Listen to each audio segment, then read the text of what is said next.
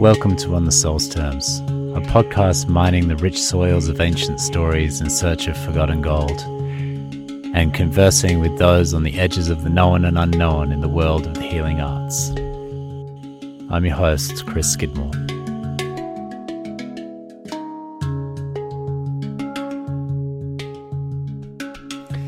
Hello and welcome to On the Soul's Terms podcast. I'm your host, Chris Skidmore. Thanks for joining me today. I'm excited today to bring you the story of Psyche and Eros. It's a story that pops up in the second century AD by an author named Apuleius. Uh, and Apuleius wrote this long, winding novel called The Golden Ass, otherwise known as Metamorphoses. And in this story, uh, every now and again, there would be a, a sort of a dream sequence that would happen and this is one of those dream sequences that uh, is told by an old crone to a young maiden to help her feel calm and relaxed. She tells her the story of Psyche and Eros. Um, and so it is quite dreamlike. It's a bit of a non sequitur in the novel itself. Um, it's a bit of a wandering off into another direction. And so, as you can hear, it's perfectly suited for today, which is the new moon in Pisces. Um, and in fact, two of the characters in the story are Venus, aka Aphrodite, and Eros, aka Cupid. And in the constellation of Pisces, it's those two that are the two fish. So people may be familiar with the two fish attached by an umbilical cord, and it happens to be those two who have metamorphosized themselves into fish in that particular myth. As such, it's one of those rare moments when we get a blend of fairy tale like story and myth. It's a bit of a blend in between, and it makes it kind of perfect for this podcast. Now, I foolishly thought that I could do this in just one podcast, but it turns out that it's a very long story and it's a juicy one and so much to explore. So I've actually separated it out into two. And so this is part one, we will go through the first half of the story and uh, wax lyrical about what happens. And part two will be coming soon. It's a story that is well celebrated amongst Jungians. Um, in the Jungian tradition, this, this story goes very deep. In fact, I think it was James Hillman that uh, that suggested that the origin myth of psychology should have been Psyche and Eros rather than Oedipus, as Freud adopted back in the day. So it's that it's that potent of a story, and sometimes with stories like that, they can get drawn into a particular world, and a lot gets made of them in that particular setting. So what I want to do today is just to really celebrate this Pisces new moon and allow ourselves that's me and all of you guys that are coming along with me into the journey to really open up the dreaming mind. In fact, that's what the sign of Pisces is all about. Is the it's the twelfth sign of the zodiac. It's a water sign. It's a mutable sign. Um, it allows us to re-enter the dreaming spaces, to sort of go to the oceanic consciousness, to drift and dream, in my mind, it rules over poetry, mythology, art. It rules over plays, stories, um, anything that can take you from this everyday world and into a fantasy world or a dreaming world. That doesn't mean the fantasy world or the dreaming world is less real or less true than this world. It's just a different dimension, a different frame in which we can view reality, really. It's my honor today to take you guys through this story. Uh, but before I get into the story, I'd love to read a, a poem. It's a poem from 1819 by John Keats, and it's called Ode to Psyche. O goddess, hear these tuneless numbers rung by sweet enforcement and remembrance dear, and pardon that thy secrets should be sung even into thine own soft conched ear. Surely I dreamt today, or did I see, the winged Psyche with awakened eyes, I wandered in a forest thoughtlessly, and on the sudden, fainting with surprise, saw two fair creatures couched side by side in deepest grass beneath the whispering roof of leaves and trembled blossoms where there ran a brooklet scarce espied. Mid hushed, cool rooted flowers, fragrant eyed, blue, silver white, and budded Tyrian. They lay calm breathing on the bedded grass, their arms embraced, and their pinions too. Their lips touched not, but had not bade adieu. As if disjointed by soft handed slumber, and ready still past kisses to outnumber, at tender eye dawn of Aurorian love, the winged boy I knew. But who wast thou, O happy, happy dove, his Psyche true? O latest born and loveliest vision far of all Olympus's faded hierarchy, fairer than Phoebe's sapphire region star, or Vesper, a amorous glow-worm of the sky, fairer than these, though temple thou hast none, nor altar heaped with flowers, nor virgin choir to make delicious moan upon the midnight hours. No voice, no lute, no pipe, no incense sweet, from chain swung censer teeming. No shrine, no grove, no oracle, no heat of pale mouthed prophet dreaming. O brightest, though too late for antique vows, too too late for the fond believing lyre. When holy were the haunted forest boughs, holy the air, the water, and the fire. Yet even in these days so far retired from happy pieties, thy lucent fans, fluttering among the faint Olympians. I see and sing, by my own eyes inspired. So let me be thy choir, and make a moan upon the midnight hours. Thy voice, thy lute, thy pipe, thy incense sweet, from swinged censer teeming, thy shrine, thy grove, thy oracle, thy heat of pale mouthed prophet dreaming. Yes, I will be thy priest, and build a fane in some untrodden region of my mind, where branched thoughts, new grown with pleasant pain, instead of pines shall murmur in the wind. Far, far around shall those dark clustered trees fledge the wild ridge mountains steep by steep, and there by zephyrs, streams, and birds and bees, the moss lain dryads shall be lulled to sleep. And in the midst of this wide quietness, a rosy sanctuary will I dress, with the wreathed trellis of a working brain, with buds and bells and stars without a name, with all the gardener fancy ever could feign, who breeding flowers will never breed the same. And there shall be for thee all soft delight that shadowy thought can win, a bright torch and a casement ope at night to let the warm love in. So there's Keats really paying homage to Psyche. The way he's seeing it there is that she's the newest goddess, the newest, the most freshly crowned of the goddesses. And her story, it's a story that was written in the second century AD. And so Keats is, is going back here to a time just before the um, monotheistic tradition of Christianity really took over the Western imagination. Um, you know, just at this moment, we have Psyche.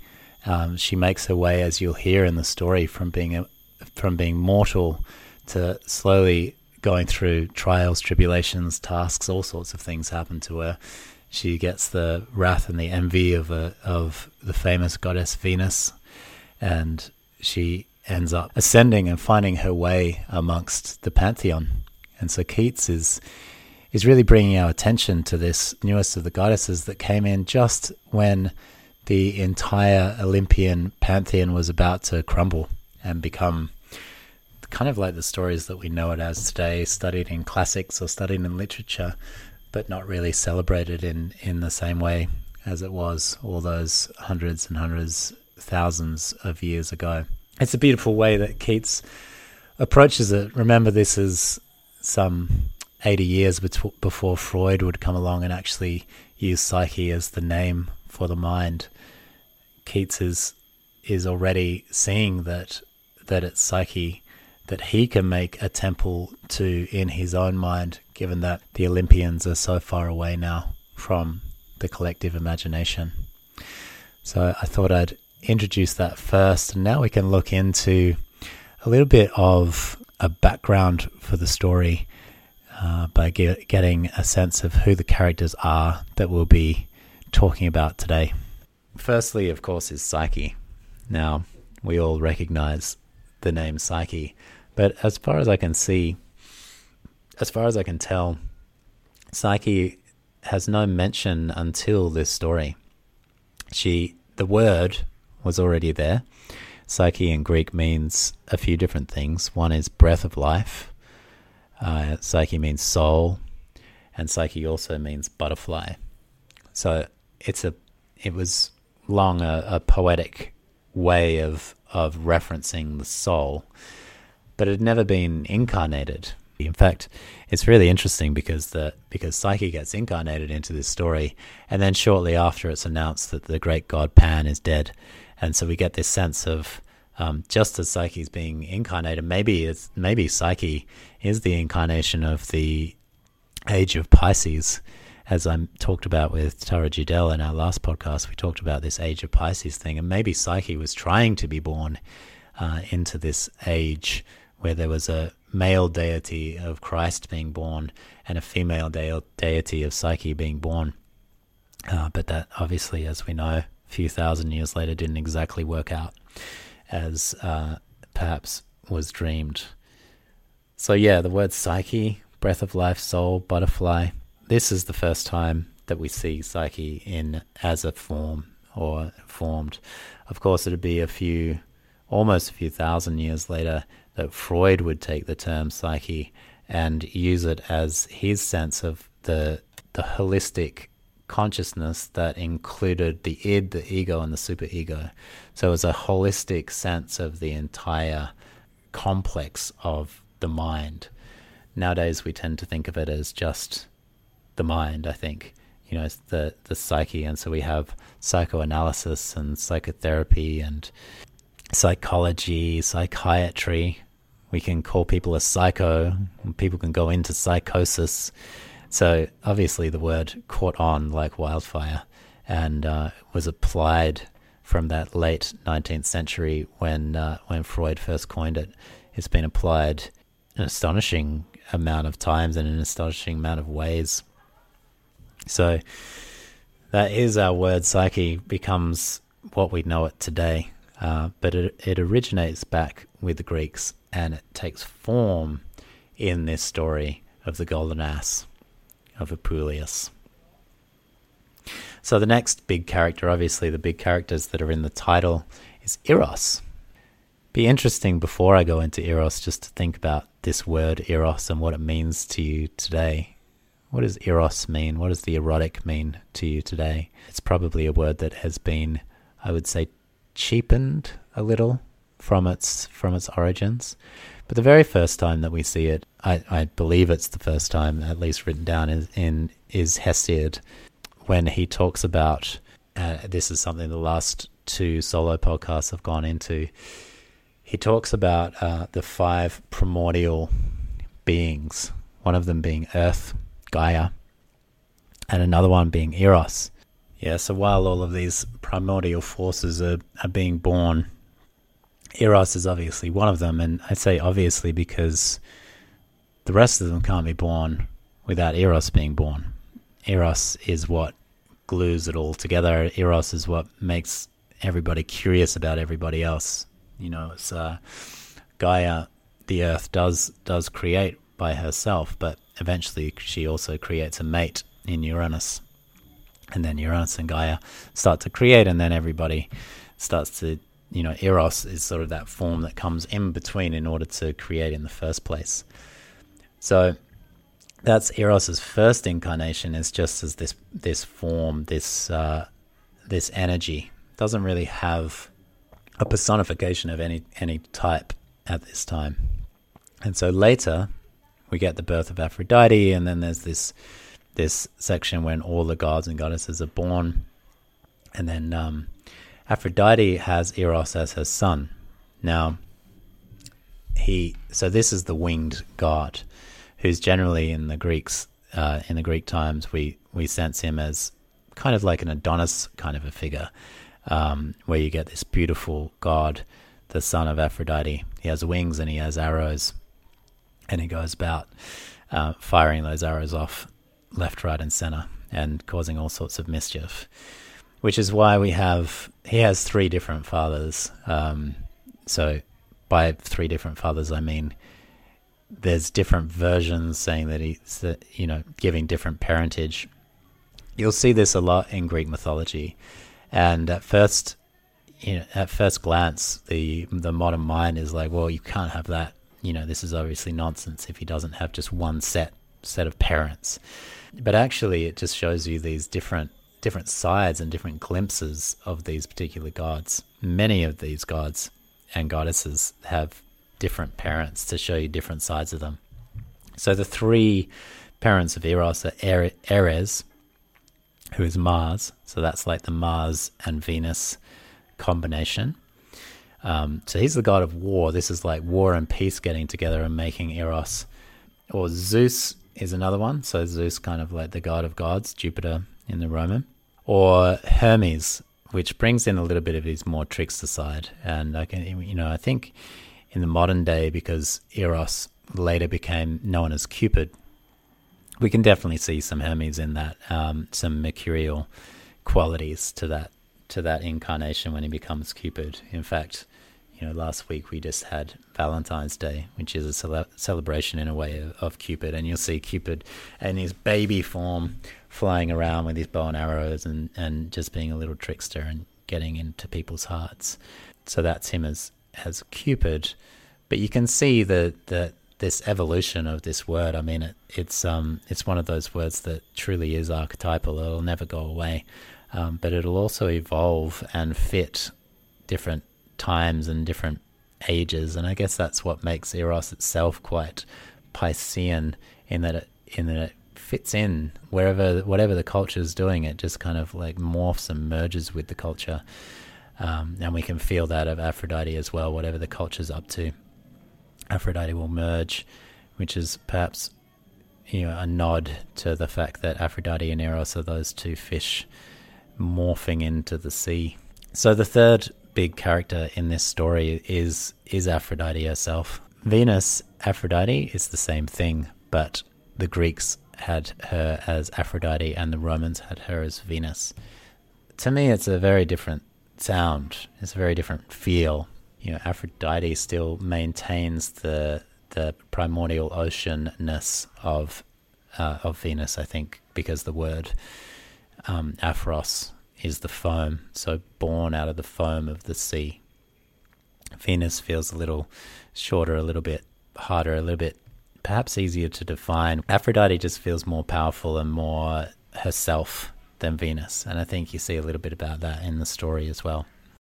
And so those are our main characters for at least this first part of the podcast. Um, the second part will pick up a few more characters, but just for simplicity's sake, we'll we'll stick with those three we have Psyche, name means soul, butterfly, breath of life, Eros, basically the name means love, and finally Venus, whose name links back to Aphrodite, but ultimately is the image of, of beauty, of harmony, of the arts, of of connection and connectedness, and also, like her son, connected to love. Okay, so now we're going to move into the story itself, and the telling of this story is um, partly from the text itself from Apuleius, and partly my own my own take and my own interpretation. And this is the beauty of of characters like Psyche, Eros, Aphrodite. They invite the subjective channel. They invite you, the listener, and me, the speaker, to really embrace the more subjective and the less objective components of reality. So here's the story. Part 1 Once upon a time, a king and queen had three daughters, all of them beautiful, but the youngest, Psyche, was the most beautiful of all. Psyche was so beautiful that citizens and strangers were inwardly pricked and came by the thousands to her father's palace to pay her tribute. They were astonished with admiration of her incomparable beauty. And soon news spread far and wide of this delightful being, Psyche. And so people started to make journeys. They started to come on pilgrimages just to behold the beauty of Psyche. People were so enthusiastic that they began to call her the new Venus. And as such, the beautiful virgin Psyche was worshipped by so many that the temples of Venus became neglected. As Apuleius tells us, her ornaments thrown out, her temples defaced, her pillows and cushions torn, her ceremonies neglected, her images and statues uncrowned, her altars unswept and foul with the ashes of old burnt sacrifice. Now, one can imagine that Venus was not so happy with this. I mean, how could it be that she, the one chosen by Paris as the most beautiful of all the goddesses, the one that defeated Hera, that defeated Athena, and was chosen fairly, just in brackets there, wasn't entirely fair, but chosen nonetheless as the most beautiful of all the goddesses, is now replaced by none other than a mortal. She was livid to hear about this. And so she called on her son Eros to go down to the earthly plane and make Psyche fall in love with the most miserable creature living, the most vile, that there could be none found in all the world of like wretchedness. And so, having sent Eros off to do this dastardly task, Venus left off to the sea and called, called upon the daughters of Nereus singing their sweet oceanic melodies. And Palamon, the driver of the dolphins, and the trumpeter of Triton, leaping here and there and blowing heavenly noise. And now, if you're looking for a Venus in Pisces image, look no further than that one. So, that is our first part of the story. And we can hear in this story just how much of a fairy tale we're really dealing with here. That's why this story is so celebrated, I believe, because it's it's mixing the mythological figures with classical fairy tale motifs, including having these three daughters, all of them beautiful, but the youngest, Psyche, the most beautiful of all. We hear an echoing in that of the story of Cinderella. We hear an echoing obviously also of Sleeping Beauty and Snow White. This is where Venus of of this tale is a little different than Aphrodite. I don't think Aphrodite would ever be thought to be jealous, really, in the sense that she has no need to be jealous. She knows she's very self assured. She understands herself as the most beautiful of all. But suddenly she feels the need to prove herself as the most beautiful. But I guess if we were in her shoes and our temples started being neglected, well, we'd probably be the same, wouldn't we? So back to our story. So while Psyche was admired and praised by all, no one really wanted to woo her or really get to know her, uh, really even speak to her. People tended to see her more like a picture to be held, but not to be interacted with. And while her two older sisters had no trouble being royally married to two kings, Psyche was left alone, and she lamented her solitary life. As Apuleius says, although she pleased all the world, yet hated she in herself her own beauty. So the father, not really knowing what to do about this circumstance, did what anyone would do in this world, and that is to seek the counsel of Apollo's oracle. So he went and he made prayers and sacrifices and uh, asked the oracle of Apollo what he should do. He's desiring a husband for his daughter. And then Apollo's oracle responded in this way Let Psyche's corpse be clad in mourning weed and set on rock of yonder hill aloft. Her husband is no wight of human seed, but serpent dire and fierce as might be thought who flies with wings above in starry skies, and doth sub- subdue each thing with fiery flight. The gods themselves and powers that seem so wise, with mighty Jove be subjected to his might. The rivers black and deadly floods of pain, and darkness eke, as thrall to him remain. Oftentimes the king had been to the oracle and come back with happy news. But this time the oracle had given him this news that Psyche was to be wed to none other than a serpent, to some kind of dark beast. And it wasn't good news at all, and he came back very much distraught. And so the king and the queen they prepared their daughter not for her marriage, but for her final end and burial. So the wedding songs turned from their joyous celebration into howling and lamenting the death of Psyche. And Psyche, in that moment, turned to her parents and, and she said to them, Why torment yourself now? Why trouble your spirits? Why soil your faces with tears? Why knock your breasts for me? Now you see the reward of my excellent beauty. Now, now you perceive, but too late. The plague of envy.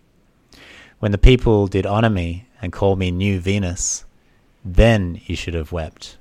Then you should have sorrowed, as though I had been dead. For now I see and perceive that I come to this misery by the only name of Venus. Bring me, as fortune has appointed, and place me on the top of the rock. I greatly desire to enter my marriage. I greatly covet to see my husband. Why do I delay? Why should I refuse him that is appointed to destroy all the world?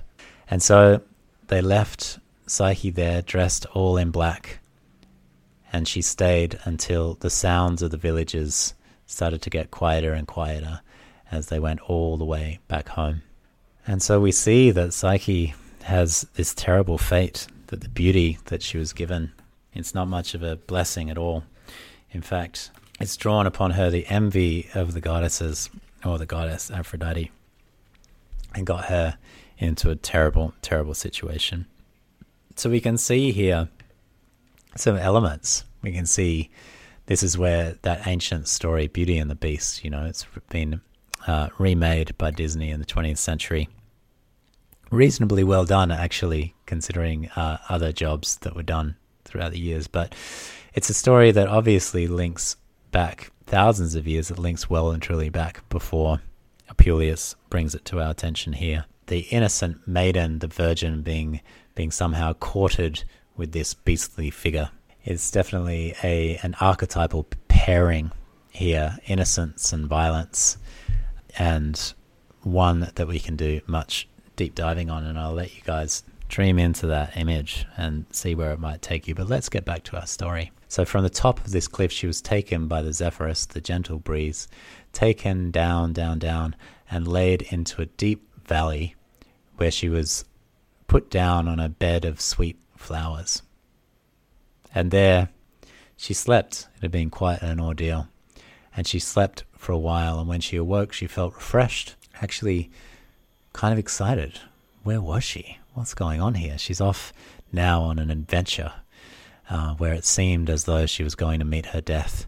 She's in fact found her way out into quite an adventure. She's had a really good sleep. She feels really good and then she she sees ahead of her this incredible palace. I mean, we're talking pillars of ivory, gold all around. Inside the walls were covered and sealed with silver, and there were engravings of all sorts of wild beasts. And it was artwork so fine that it seemed like the work of a demigod or perhaps even God himself. And the floor was made of precious stones. It was like every part, every angle of the house was perfect. It was so well adorned that it glittered in night as though it was glittering from the sun. And as she entered, she saw riches in all of the rooms with no locks to keep them away from her. And then an invisible voice came in and told her that this is all at her command. Any desire she should have will be met immediately. Whatever bath she would like to be prepared in her chamber will be made and meanwhile royal meats and dainty dishes will be, be prepared for her according to her desire. Whatever she wants, she shall have. And so Psyche took a bath and then came in out into the hallway and sat down. and wine and meats were suddenly laid down by invisible hands. And then her favorite thing happened. An orchestra, an invisible orchestra, played for her a sweet melody and sang in perfect harmony. And so she sat back and she enjoyed this and really felt herself, all of her senses really tingling, starting to come alive. But then night fell, and when she went to bed, she began to fear what might be to come. But then her husband came and, in the words of Apuleius, made a perfect consummation of the marriage. And in the morning before day he departed. In the morning, invisible servants came and gave her nourishment and warmth following her defloration. And as time went by, she took great pleasure in all the elements of the castle, but especially the sweet sounds of the instruments that were a comfort to her being alone during the days. And so Psyche has gone from what we thought was a terrifying situation, basically the end of her life, or perhaps even worse, being married to some kind of hideous creature in the end, we haven't seen this at all. I would say, if you think astrologically, it's kind of the perfect combination of second house, eighth house, otherwise known as Taurus on the one hand and Scorpio on the other. Her Taurian side gets to enjoy all of the uh, deliciousness of life. Um, she gets to have the delicious foods and the the ideal baths, and especially this sound, and something that the Greeks came back to again and again, of music being the highest of all of the arts. Um, and this, this beautiful harmony is coming in all day, all day. So she's enjoying just the pleasures of being alive over there. And then at night time, she enjoys the in the darkness. She enjoys the the sensuality, the sexuality, uh, and she's enjoying that invisible world. She truly is in what we might call a, a complete fantasy here, in the sense that it has everything one might ever want, um, all laid out for her. So we get the sense that, given that this is a fairy tale, and given that this is a myth, this is unlikely to last. So we'll go into the next phase of the story here.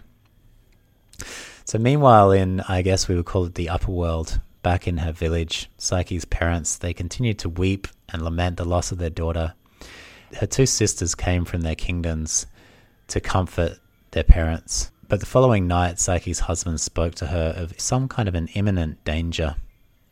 He told her that tomorrow her sisters, thinking that she is dead, will be coming up the mountain steps, and if she hears them wailing, she must make sure to not answer them to not look up towards them, for that would bring him great sorrow, and to her, utter destruction. And Psyche, hearing her husband, totally got it. She was like, Yes, I hear you, husband. And she was happy to do as he said. And so the next day, Psyche did hear her sisters and their wailing and their lamentations. But hearing them crying and hearing them wail, it just put her off the whole scene. You know, she couldn't she couldn't live in that with that grief and the deep pain of her sisters and still partake in all the pleasures of the castle. She found that to be impossible. So that night she went to bed distressed and without any food and without any bath and just went into her husband's chambers. And her husband, seeing her distress and not being able to console her, gave her the blessing, as he said, to purchase her own destruction. He told her that it was fine to speak with her sisters and even give them the golds and give them gold and jewels, but if they advised her to, to see him, to take a peek at him, it would bring everything to a halt. You see, the way this worked in the marriage of Psyche and Eros is that she was not allowed to see his form at all. Everything that happened at night happened under the cover of complete darkness. So the next day, the sisters went back to the mountain and they were calling Psyche's name, screaming and lamenting, crying, wailing. To which Psyche called to them, sending the Zephyr to fetch them. And they came down and they landed safely down in the valley amongst all of the soft flowers. And there was a tearful, joyful reunion. And so Psyche began to walk them into the house even showed them the storehouse of riches. She ran them a few baths and gave, the, gave them the endless sweetmeats and delicacies.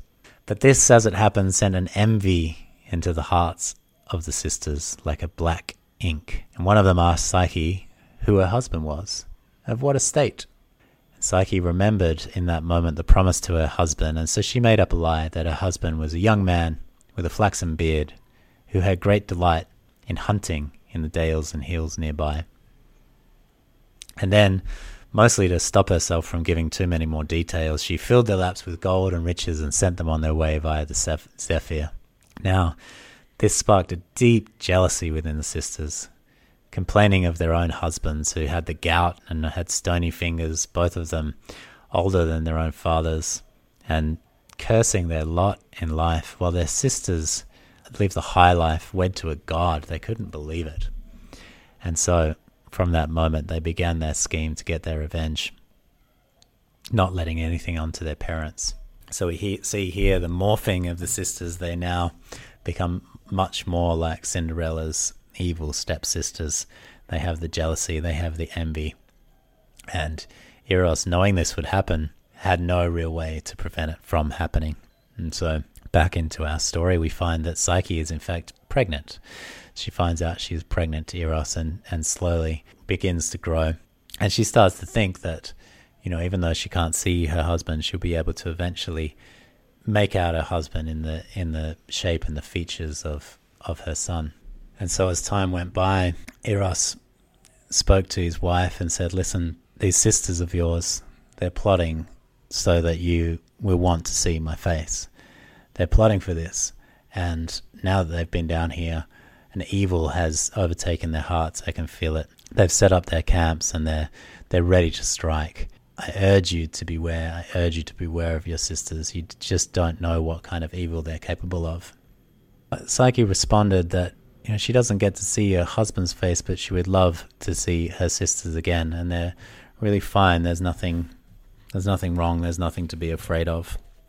And so Eros had nothing that he could do about it, and so again the sisters came for a second time, taken by the Zephyr down, and they saw that Psyche was pregnant and they pretended to be very overjoyed and and excited for her that, that this is what was going to come to pass and that she would be a comfort unto all the house and what a treasure, what a what a beauty this one will be. And they even said that there is no doubt but a, a new Eros shall be born. And so slowly by slowly they were winning Psyche's trust. And then they asked her one more time to know who her husband was. Who is this man? And Psyche, a little bit flustered, remembering that she was supposed to not speak of him at all, invented a new answer and said that her husband was of a great province, a merchant, a man of middle age, having his beard interspersed with grey hairs. And when she had finished, because she didn't want to talk any more, she filled their laps with gold and silver and got the Zephyrus to bear them on their way. But when the sisters landed, they turned to each other and said, did you hear this obvious lie of Psyche? The man that she told us before was of flourishing years and had a flaxen beard, and now she says that it's half grey with age. How can somebody in such a short space of time become so old? You'll find that either this cursed queen has invented a great lie, or else she never saw the shape of her husband. And if it is true that she never saw the shape of him, then she is definitely married to some kind of a god and has a young god in her belly. And be that the case, let's go back to Psyche and with some new forged lies. And so again, for a third time, they return back to Psyche, but this time they strained their eyelids and pretended to be very distraught with fear and panic and grief. And they s- said to her that the oracle of Apollo was true. And then they figured it all out, and that who she's wed to is, in fact, obviously, a serpent in fact, they've been doing a little bit of research, and many around in the village affirm that they saw him yesterday running from pastures and swimming over the rivers, this serpent, and that they undoubtedly say that he will not pamper thee long with delicate meats, but he's just fattening her up and he's going to eat her and her child. And so we only care for your safety. We only care for you. We need to protect you from this serpent. You're our sister after all. And Psyche was so open and so trusting that she didn't suspect a thing. And her mind was completely amazed with this information, and she completely forgot everything that her husband had said and her own promises that were made, and threw herself into an extreme misery and said to her sisters, Oh, my sisters, I thank you for your great kindness towards me, and I'm now very much persuaded that you've informed me the truth. Because I've never seen my husband, and I don't know where he's come from. I only hear his voice in the night. And as I, as I do have an uncertain husband, and one that does clearly not love the light of day, that causes me to suspect that he is actually a beast, as you say. I do greatly fear to see him, for he is a menace and a great evil unto me and so I should go and try to see him and, and behold his shape. And if you have any advice for me, then, then please just, just let me know now. And this is all that those sisters needed. And then they just really egged her forward and, and gave her an entire plan that they already had made up. And they told her that what she needs to do is to take an oil lamp and a sharp razor. And when he is already asleep after the day, that she should go and take this hidden lamp and razor, and she should see. And when she sees the head of the serpent, just strike it straight off, and she'll be safe. When Psyche was left alone, except that she wasn't really alone because of the furies in her mind, her mind was tossing like the waves of the sea. And although her will was set and she knew what she had to do, her mind was bouncing back and forth, and she was doubt, doubtful of of whether she should go through with it. Sometimes she would, sometimes she wouldn't. Sometimes she's bold and sometimes she's fearful.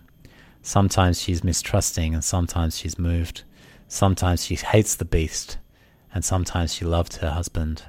And when the night came and her husband was fast asleep, she arrived with the lamp and the razor to see his true form.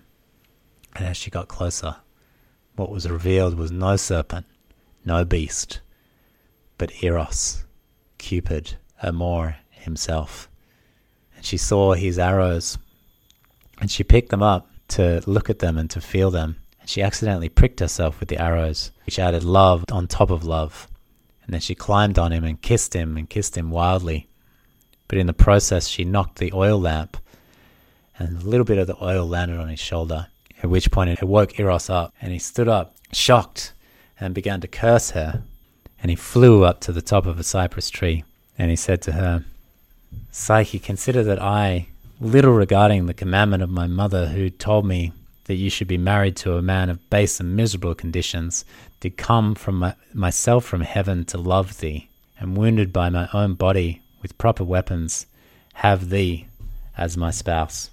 And did I seem like a beast to you, that you should go about to cut off my head with a razor, who love thee so well? Did I not tell you to beware of your sisters, those cursed counselors? As for you, you shall be sufficiently punished by my absence. And when he was spoken these words, he took his flight into the air, and Psyche fell flat on the ground, and the entire castle crumbled around her. And that's where we're going to leave the story for part one. And just looking back, uh, at what we've seen so far, we can see the richness of symbol and imagery. You can sort of get the sense of those Jungians wanting to perhaps use this myth as really a key to understanding psyche, understanding psychology, understanding how to work with you know psyche and psychotherapy. We get that sense of of psyche being persuaded by her sisters. This is actually very rich image in itself. The the idea of these two sisters. Back when I did this podcast with Alexandre called Tending the Sunfire, we did a few episodes on Cinderella, and we were talking about those evil stepsisters as as aspects of the self, those inner critics, those critical voices that that tell you all of these kinds of things and generally strike up some kind of inner paranoia or or tell you why you can't do some things or these these kinds of voices. So it's interesting how often it will show up in the stories these two these two particular sisters. It's also interesting that there's two of them. It kind of makes you think that there's um, they have a power in numbers. You know, like uh, they're easier to listen to because they seem to at least agree with each other. And your opinion or or the self, the opinion of the self, which Psyche might be representative of here, is uh, is no match to these these more paranoid aspects of the self. So, yes, here we have the sisters of one. They have they've figured out a way to make the whole thing crumble, to make the whole thing fall apart. These envious, bitter sisters that just they just can't take it. They don't want to see Psyche happy. But also, in a way, there's this there's this element of of Psyche's naivety. Like, what kind of a story would it be if Psyche remained in this in this state of mind and remained in this kind of bliss state where it's just her in paradise, where all she does is enjoy the splendid things of the day and enjoy the splendid things of the night and just goes round and round and round. As much as that sounds kind of ideal and and um, and an incredible thing to experience, I think actually after a while it might get a little bit dull and a little bit tiresome. And so something has to happen. It's a it's again a very ancient motif, the motif of paradise lost something happens, some kind of curiosity, some kind of thought comes in, something that's outside of the harmony of this perfect place. Uh, just think Garden of Eden, or even think back to the story of Pandora. And we get a little bit of a Pandora in in Psyche here too, that she she sort of can't help herself. She's compelled to look. She's compelled to find out what is really going on here. It's also just an interesting thing to think of with that Eros is shrouded in mystery. You know, you, you, you're never really able to see Eros. You're never really able to um, lay your eyes on him. And maybe that's something that's true of the nature of Eros and eroticism and life force that uh, there is a certain amount of faith that we all have to have that that life force is there. And perhaps especially when when we get cut off, as Psyche now is, we get cut off from that from that erotic element of our nature. And by eroticism here, I don't mean I actually don't mean the way we use it currently. You know, uh, linked with sexuality. I mean it as a sense of like when we're cut off from our essential life force, our ability to really enjoy. It's one of those things of being human that we can be cut off from our ability to really embrace and enjoy life and um, and experience that life force and that flow um, within ourselves, especially when some kind of a trauma happens. So there you go. There's so much more that we could explore in part one, but I'll leave that for you for the dreaming and just to enjoy the story. And uh, hopefully, everybody has gone on a little journey with me today. Thanks for listening all the way through part two will be coming, and and just to give you a little glimpse, uh, Psyche, you know, her next move is to actually throw herself into a river. She she just can't imagine life without Eros. She throws herself into a river, a, a form of sort of suicidality. But the river doesn't accept her body, doesn't accept her life, and washes her up on the shore. And on the shore is none other than the god, the great god Pan, the goat god, and the exchange between Psyche and Pan is where we'll begin the next episode, and uh, that takes Psyche to, on a whole other journey, and that is all to come soon. So, thank you for listening to the podcast.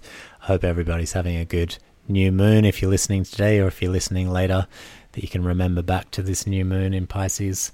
More to come soon. And I look forward to seeing you again for part two of Psyche and Eros. Thank you for listening to On the Soul's Terms podcast. Find me online at onthesoulsterms.com or on Instagram at onthesoulsterms. The music behind me is from Malia Coeur. Find her on Spotify, Malia, C O E U R. I look forward to seeing you next time.